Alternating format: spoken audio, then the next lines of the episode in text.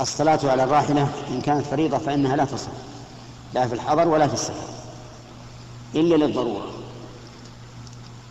مثل أن تكون السماء تمطر والأرض مبتلة لا يمكنهم النزول عليها والسجود عليها.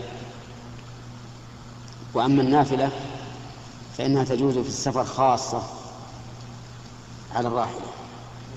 لأن النبي صلى الله عليه وآله وسلم كان يصلي النافلة على راحلته حيث ما توجهت به. وأما في الحضر فلا يجوز.